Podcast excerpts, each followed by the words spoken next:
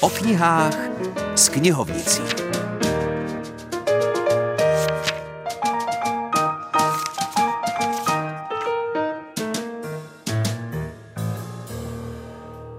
Hezké nedělní odpoledne přeje Filip Černý a vedoucí knihovny Táborského muzea Monika Vlasáková. Ta právě listuje knihou, aby nás všechny pozvala na literárně kulturní vycházku. Kam to bude? Pozveme vás do Vyššího Brodu. Pokud byste tam Milí posluchači jeli, udělali si výlet a chtěli navštívit eh, tamní klášter, tak zrovna nedávno tam byl vystavený nejenom jeden z nejvzácnějších artefaktů, který se ve Vyšebrodském klášteře nachází a tím je slavný Závišův kříž, ale také prsten Kateřiny z Ludanic což byl nález průzkumu Rožmberské hrobky. Možná už jste o tom průzkumu slyšeli, proběhl v roce 2011 a ještě další fáze v roce 2021.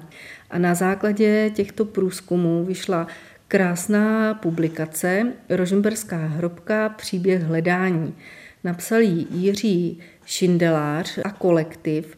Kniha je doplněná krásnými, nádhernými fotografiemi na křídovém papíře a pro všechny zájemce historie určitě doporučuji.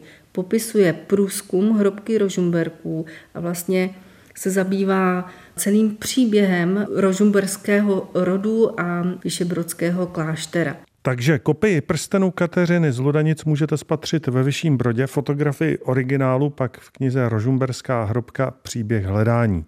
A teď zas potěšíme všechny milovnice a milovníky románů. Překladatelka z finštiny a spisovatelka Markéta Hejkalová vydala nový příběh. Autorky se už ptám, jak se jmenuje. Ta knížka se jmenuje Století na vlnách a vlastně spojuje trochu i to překládání, protože se odehrává ve Finsku. Začíná ve Finsku v roce 2022 a vrací se zpátky proti proudu času do roku 1887 do malého města na pomezí Čech a Moravy. A je to fikce, rizí? Je to rizí fikce, by se dalo říct, ale vystupuje tam jedna skutečná postava, ale ta postava je dost důležitá, zejména pro Finsko.